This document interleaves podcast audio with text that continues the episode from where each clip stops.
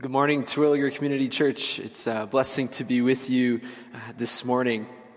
And uh, I want to thank you all for those of you who've been praying. I know that uh, many of you know my wife is uh, expecting our second child, and it could happen any second now. So if the sermon gets really, really short and I run out the door, you'll all know exactly what happened. Um, but uh, hopefully, hopefully, I'll get through the message this morning. Uh, but I want to give us uh, a couple scenarios this morning for us to think about. So you're driving down Terwilliger Drive. A car is up behind you, tailgating, coming really tight. And then all of a sudden they pull out around you and cut you off and keep going. What do you do? Or maybe you find yourself at school or at work or maybe even at home. And someone stands up in front of everyone who's around and says something really bad about you, speaks ill of you in front of everyone else how do you respond? Or another scenario, you're, you're sitting on the couch, you're watching your favorite TV show, you're reading your favorite book or newspaper, you're just, you're relaxing, having a great day, and someone comes up to you and says, Hey, I need you to do this thing for me right now. How do you respond? Well, I think in any of these situations, we might respond in one of two ways. We might fight, or we might, as they say, flight. We might have a fight or a flight response. So if someone cuts you off in traffic, do you choose the flight response and you just kind of, oh, whatever, just let them go? Or do you push on the gas, get up behind them and try to cut them off? That's the fight response. If someone says rude, something rude about you in public and, and makes you feel like, oh man, they just, I can't believe they said that. Do you kind of ball up and just kind of take it, sit there quietly? The flight response? Or do you stand up and, and say something bad about them? The fight response. If someone asks you to do something which you don't really want to do, do you, do you kind of choose the flight response and just do it half-heartedly and whatever, grumbling the whole time?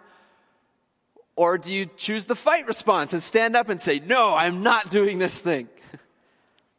Well, if you're anything like me, your response to any one of those situations might vary. You know, when I'm, when I'm driving, I like to think I'm pretty cool headed, so I'd probably just be like, whatever. You know, they're in a hurry. I don't care. But if someone says something bad about me, I might not say something back right in that moment. But later on, oh man, they have it coming. Or, or if someone asks me to do something that I just really don't want to do, I'd probably fight back. Like, no, I'm busy. I'm reading my book. I'm watching TV. Leave me alone.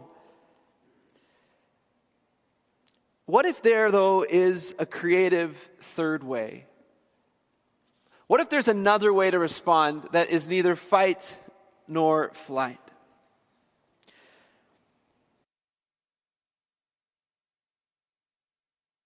Those of us who are here this morning, I believe many of us uh, would call ourselves Christians.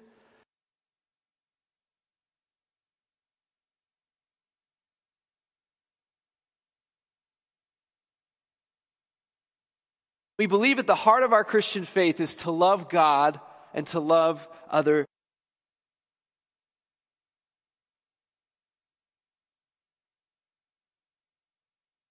people. And loving God is, is one thing. We work on that in our hearts. We, we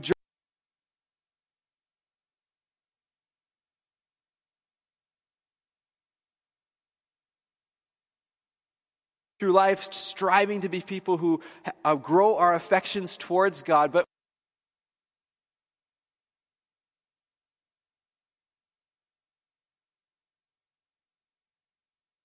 to loving people. Sometimes that sounds like a way better idea than it does sound like a great practice, right?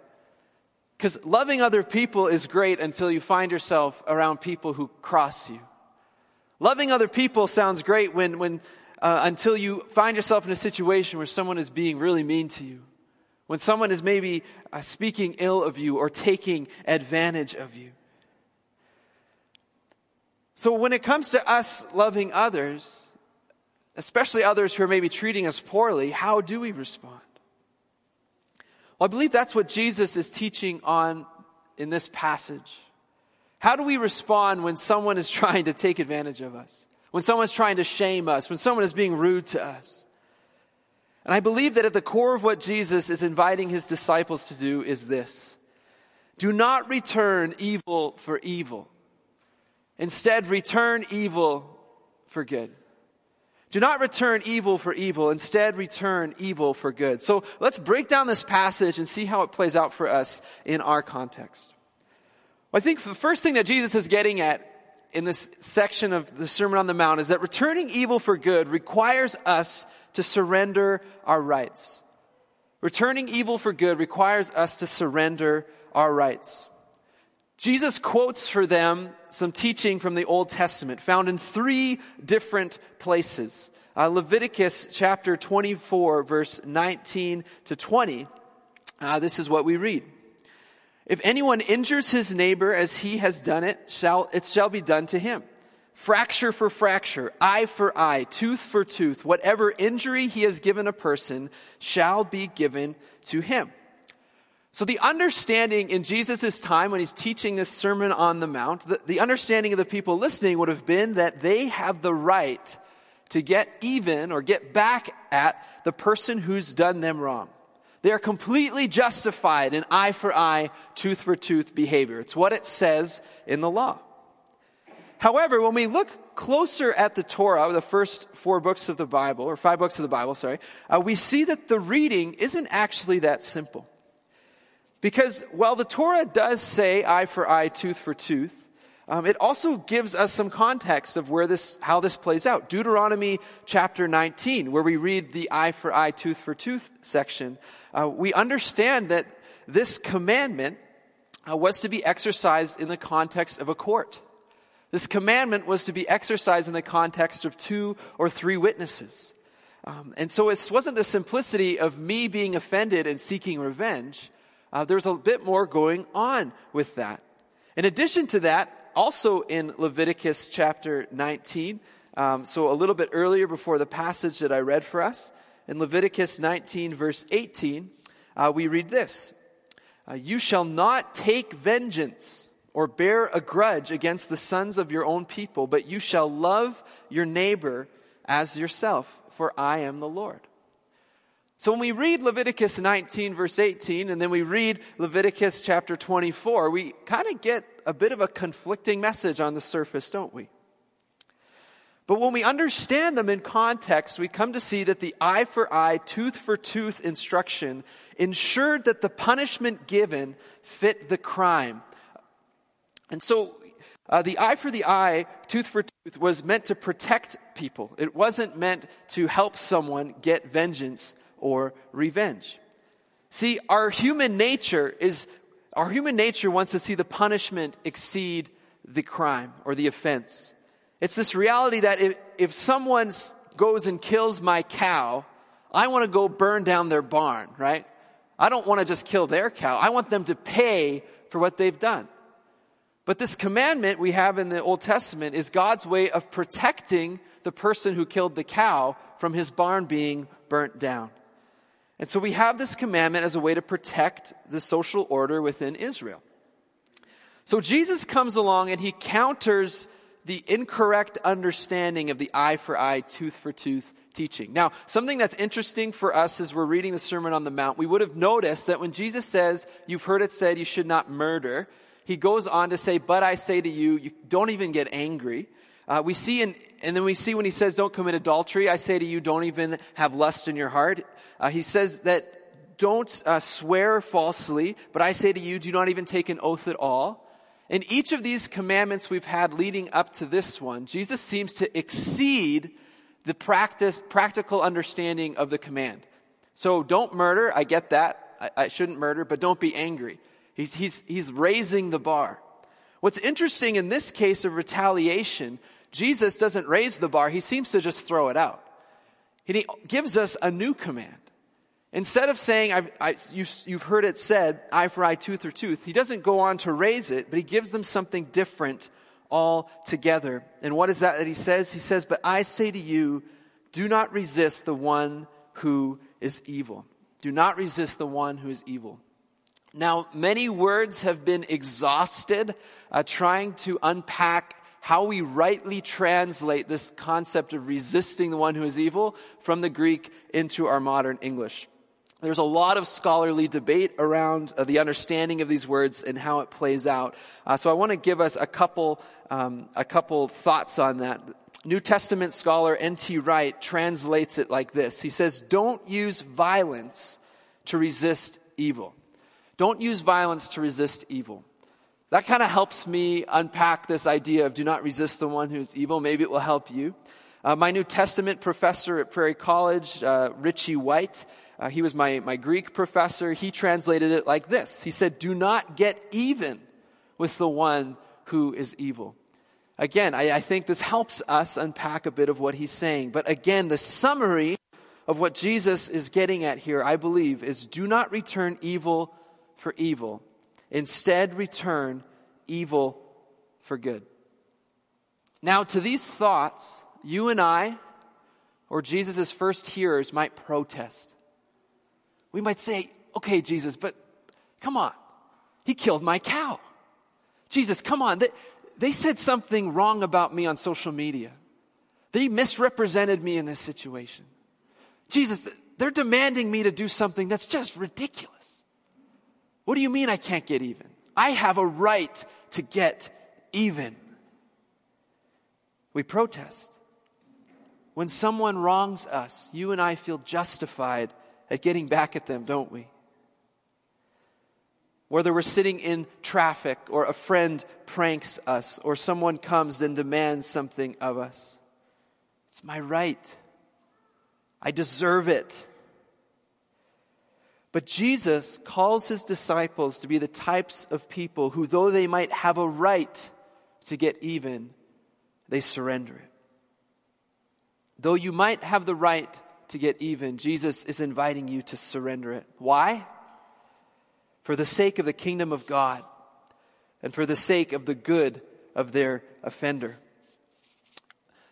The staff at TCC recently took part in a Right Now Media conference that was all online, and I unfortunately was only able to take in uh, one of the sessions. But the session I took in, the speaker, Bryan Loritts, told this great story. He talked about how he flies a lot uh, and because of his speaking, he's all over the place. And so he's become a Delta Diamond member. And a Delta Diamond member, if they have a, a coach ticket and there's an opening in first class, their coach ticket gets free upgrades to first class. That sounds really nice, doesn't it? Right? You know how when you walk on the plane and you pass all those seats and there's a couple empty ones, you're like, oh, it'd be nice to sit there. Well, if you're a diamond member with Delta, you will get upgraded to that spot. And so, but Bryan Loritts goes on to say that when he's flying with his wife and they upgrade his ticket to first class, but they don't upgrade his wife's, he knows better than to go to first class and leave his wife and coach, right? So what does he do? What he does is he sits next to his wife and coach. He's taking someone else's seat. And when that person comes in, they say, Hey, you're sitting in my seat. Bryan says, Whoa, whoa, whoa. Yes, my ticket was upgraded to first class, and I want you to have it. And so this stranger gets to go to first class, and Bryan sits with his wife, and his marriage is much happier than it would have been. Now, what a great picture. Bryan Loritts has the right to sit in first class. He's the one who travels, not his wife. The ticket's in his name, not his wife's. It's certainly not in the name of a stranger. But for the sake of the good of those around him, for the sake of the good of his marriage, he gives up the right to sit in first class for the good of someone else. Friends, though we may feel justified, though we may have the right to get even, Jesus is calling us to give that up. Well, as we've seen in the Sermon on the Mount, Jesus doesn't just give us instruction, then walk out the back door, right? He gives us instruction, then he helps us understand what it actually looks like for us to walk out some of his teaching. He shows us how to get to where he wants us to go. And in this passage in particular, he gives us four examples of how to live out what he's talking about. Now, a quick observation about a text like this is the temptation that we have is to take it apart line for line, like it's some sort of rule book. You know, we look at each one that Jesus teaches and say, okay, well, in this situation, I, I give my cloak. In this, I turn my cheek. Then we dissect it. Uh, but Jesus here isn't giving us a rule book. Rather, I believe that he's describing the behavior of his followers in very particular circumstances. So when we look to understand it, it's not about placing ourselves in these particular circumstances. It's rather for us to develop what, uh, what Richard Hays uh, calls moral imagination. So when a, a Christian is out living in the world and is offended by someone else, these descriptions that Jesus gives us should spark our moral imagination for how we might respond in similar situations or in, or in any situation where someone offends us. So I want you to keep that in mind as we unpack this. So, what are the four examples? The first example is cheek turning. The example of ch- cheek turning. If anyone slaps you on the right cheek, turn to him the other also. Now, it's important for us to pick up the details that Jesus is leaving for us. First of all, he's saying that you're being struck on which cheek? The right cheek. This is an important detail. Why is it important? Because in the first century, no one would ever strike someone with their left hand. The left hand was a hand that was reserved for unclean things. So the left hand wasn't involved in this thing. So if it's the right hand striking the right cheek, uh, we understand that the hit would have to be a backhand hit. You can't strike someone on the right cheek with your right hand and use the open face of your palm. You'd have to strike them across the cheek. So Jesus' words are very important for us to note. Because the implications here are, is that this action is more about insult than it's about hurt. The backhand on the, the backhand hit was used to put people in a lower, lower on the social ladder in their place. Was a way to shame someone, a way to disgrace someone.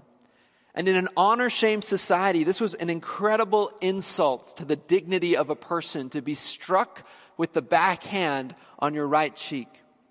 It was a huge insult. So let's go back to our opening illustrations. Someone has struck you with their backhand on the cheek. What do you do? Do you choose the flight response? Or maybe you just lay on the floor and, and you cower? Do you choose the fight response where you get up and you strike them back? Or do we consider what Jesus has called us to in this radical third way? And we turn the other cheek. The word that we have here in the Greek literally means to turn and face this person. So instead of violently responding, we stand back up in protest to the action that's just taken place against us. By turning the other cheek, we reclaim our dignity and we expose the abuse of authority. Friends, violence for violence doesn't work. We've seen this over and over again throughout human history. Striking someone back on their cheek simply justifies the initial action taken by the person who's trying to offend you. Because when you strike them back, it's see, they don't respect my authority. See, they're out to hurt me too. But when you turn the other cheek, we reclaim that dignity and we expose that person's abuse to all the people around us. You're not cowering in fear, laying there taking it half heartedly, but you're also not getting up and fighting back. You're standing in front of them. Dallas Willard says that we remain vulnerable to them. Now, the hope is that this action disarms the offender. The hope is that this action is the first step moving towards reconciliation. And if you've noticed in the last few weeks, Jesus is all about reconciliation. Friends, there's a time for fight and flight when we are struck. There's a time for you to engage in self defense if someone is coming against you in that way.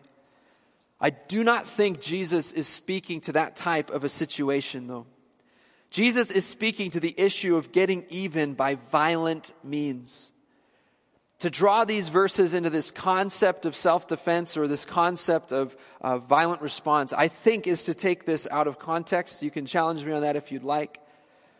What we're called to in this moral imagination is that when someone strikes us, they speak poorly about us on social media. They say something rude in the context of friends. They, uh, they, they abuse or hurt our feelings in some sort of way. We do not rise to their level and retaliate in the same way that they've offended us. Rather, we stand in front of them. We turn our cheek. We remain vulnerable to them and seek to see reconciliation take place in the context of that relationship. The second illustration Jesus gives is the giving of a cloak. If anyone would sue you and take your tunic, let him have your cloak as well. So again, this is, what, what's the language Jesus is using? He's talking about a court of law. So you are being sued. Someone comes against you. They're trying to take you for all that you're worth. Now, we gotta understand again some of the first century things going on. The reference to the tunic, we understood in first century, everyone wore a tunic close to their skin. You probably have a footnote in your Bible that's saying what a tunic is. So a tunic was this undergarment that everyone had on. Now, if someone sues you to the point that they take your tunic, uh, you're left with only one thing, and that is your cloak. Now, Jewish law prohibited um, someone taking a cloak from someone else. Why? The cloak was worn on top of the tunic, and at nighttime it was used as a blanket. And so in the Torah, there's actually laws that say if you take someone's cloak from them, to like um, to kind of hold that as say, okay, you owe me this thing. I'm going to take your cloak until you give me that thing back, or whatever it is. By law, they had to return the cloak by sunset, and so there was no taking of cloaks.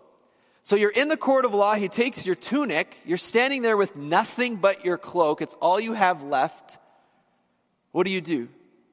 Do you choose a flight response and kind of gather what you have left and wander home? lick your wounds?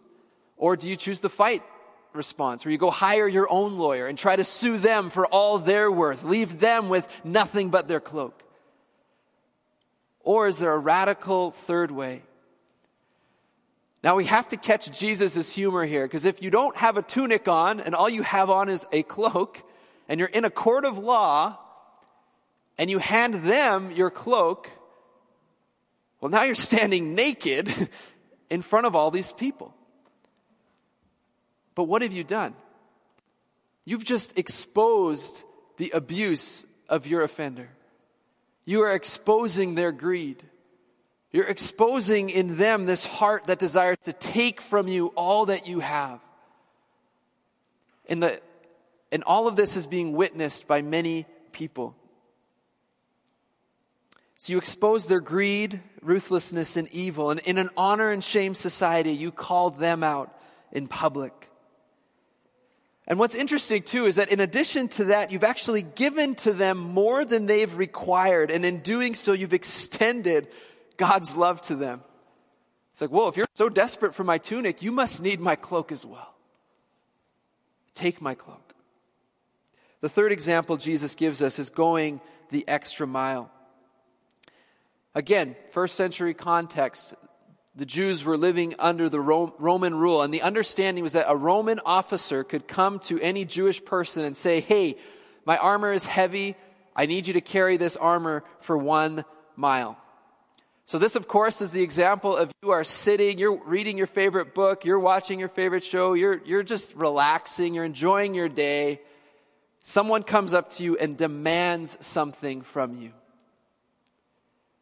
So in Jewish culture, it was expected that you would indeed listen and carry that armor for one mile. But how do you respond? The flight response? You, you do it? You do it half heartedly? You drag your feet? You're miserable? You don't like being there? Or do you fight back? And in the first century, there were indeed groups of Jewish people who were getting ready to fight back against the Romans. They'll get theirs. Man, they made me carry that for one. I'm going to make them carry it for seven, whatever it was. They were going to violently fight back against the Romans. Or was there a radical, loving, kingdom, kingdom proclaiming third way? Or instead of doing it half heartedly, your response to them is to go that one mile and then say, hey, let's go another mile. I'll carry this for you for another mile. And you do it to the best of your ability. We would expect someone to only give the minimum of what was required from them. Instead, they seek the welfare of the person requiring something. That is how you retaliate. Thirdly, is this example of extreme generosity. Verse 42 Give to the one who begs from you, and do not refuse the one who would borrow from you. Option one, this idea of a flight response. Someone asks you for something, you just kind of half heartedly give it out of moral duty or obligation. Or B, the fight response, you say to them, absolutely not. I'm not giving to you what is mine. Go get a job, go figure out your life. Or the creative third way, you give to them out of relationship.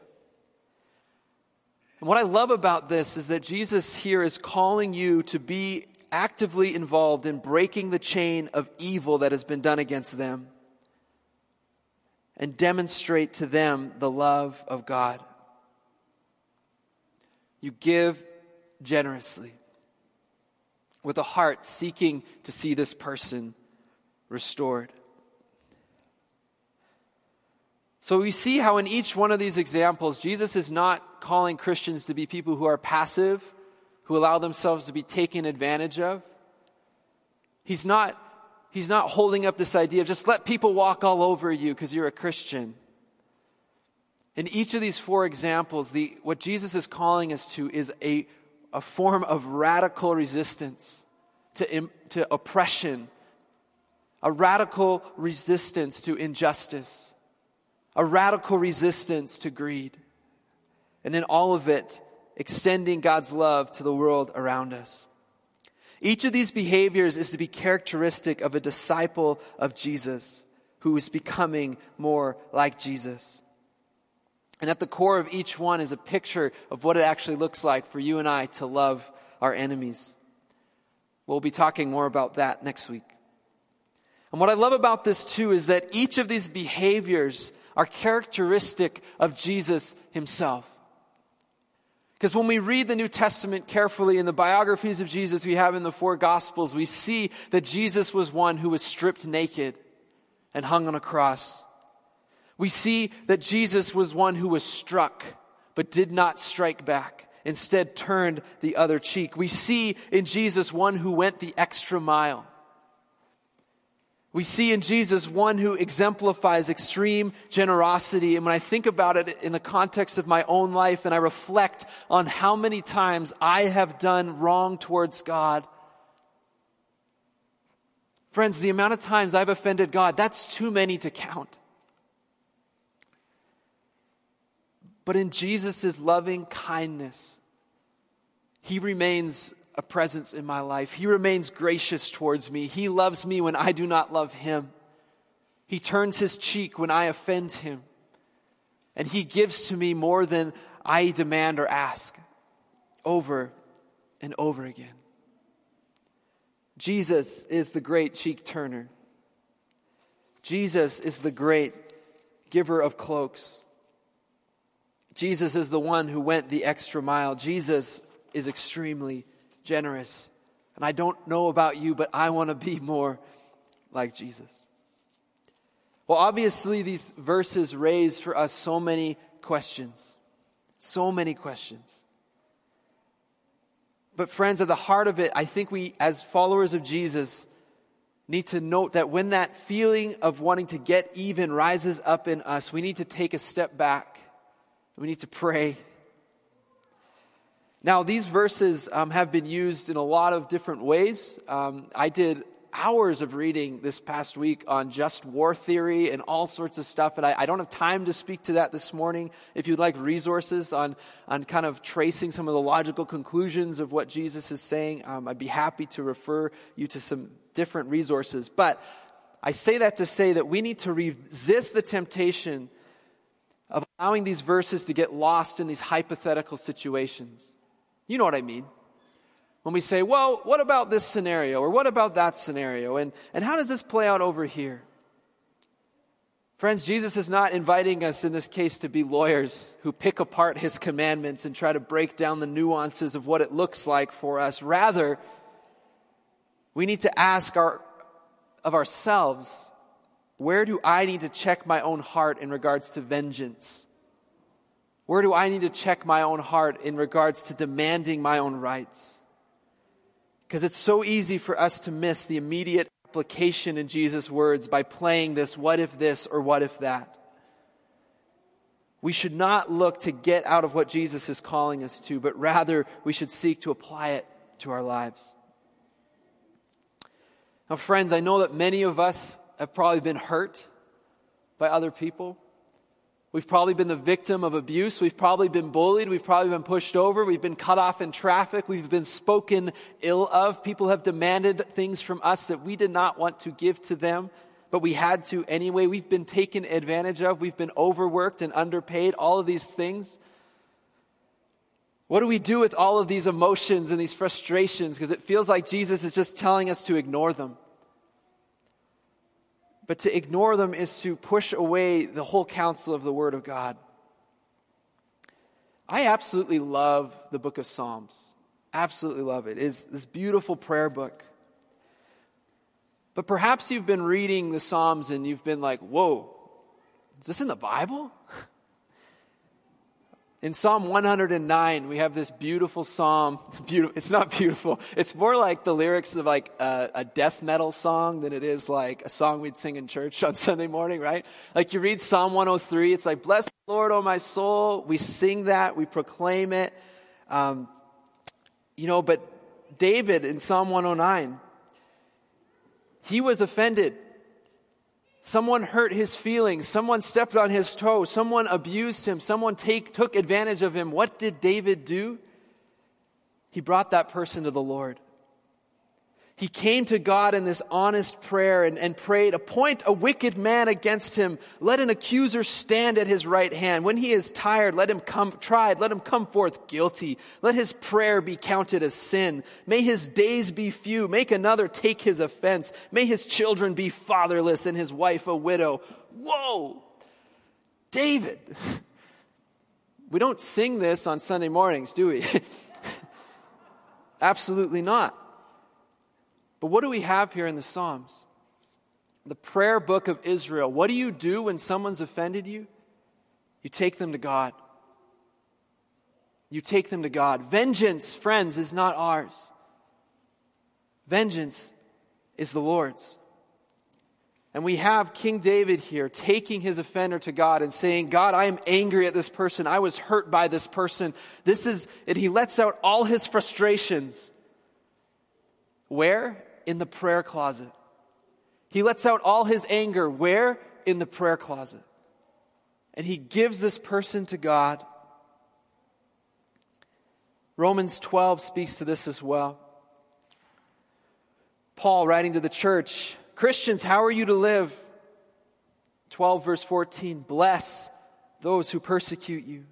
Bless and do not curse them. Rejoice with those who rejoice. Weep with those who weep. Live in harmony with one another. Do not be haughty, but associate with the lowly. Never be wise in your own sight. Repay no one evil for evil. Do you catch this? It's not eye for eye, tooth for tooth, but give thought to do what is honorable in the sight of all.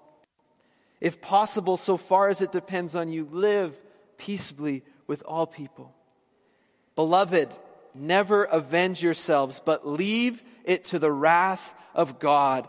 Vengeance is mine, I will repay, says the Lord.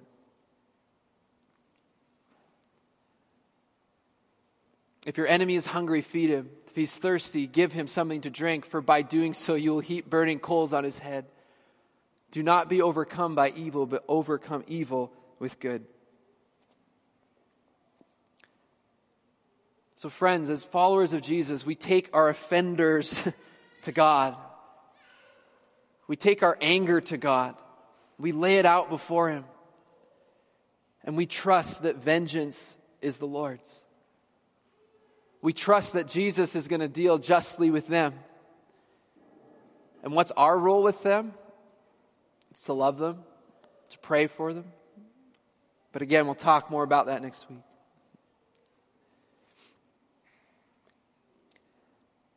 So, what do we do when someone cuts us off in traffic, or speaks ill of us, or demands something of us that we don't want to give? Well, friends, as disciples of Jesus, it's not easy. But we follow in the way of Jesus. We do not repay evil for evil, but we repay evil for good. I just have some questions for you this morning. Pastor Norb sent them out in his, his email this morning, and I just I'll invite the worship team to join me on the platform. Um, but here's just some questions to think about. What experiences cause you to want to get revenge or get even? How may you extend love instead? Who do you need to bring before the Lord and release into your forgiveness? Who, who comes to mind when you hear Psalm 109? How can you take that person to the Lord in prayer? And then what thoughts or feelings do you encounter when you consider Jesus' demonstration of this kind of love towards us? It's God, God, guys, God loves us so much. He's demonstrated that again and again. And I believe by the power of His Spirit, He's going to help us love others. Let's pray. Yes, Jesus, we are so grateful to you. Thank you for that radical love that you've extended to us. And we pray by the power of your Holy Spirit that you would help us to be a people who do not return evil for evil, but instead return evil for good. Amen.